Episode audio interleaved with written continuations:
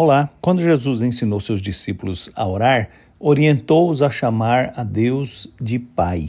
E a razão refere-se exatamente ao cuidado, ao amor, à atenção que Deus dá para aqueles que o buscam.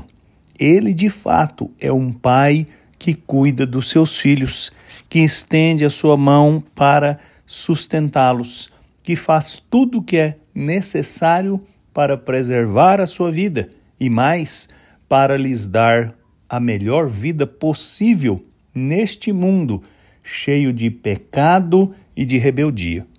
Davi, no Salmo 103, também refere-se ao amor e compaixão de Deus, o nosso Pai, quando escreveu no versículo 13 a seguinte afirmação: O Senhor é como um pai para seus filhos, bondoso e compassivo para os que o temem.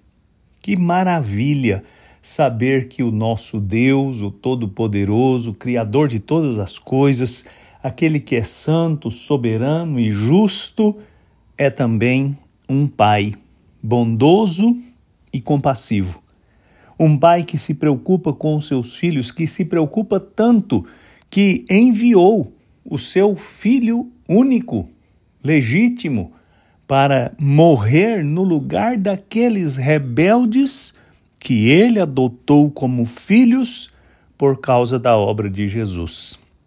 E assim, dando esta irrefutável prova de bondade e compaixão, ele ainda acrescenta àqueles que o temem bênçãos incontáveis provisão farta, força incomparável, alegria indizível e a promessa de uma vida de bem-aventurança, de alegria, de contentamento infinitos.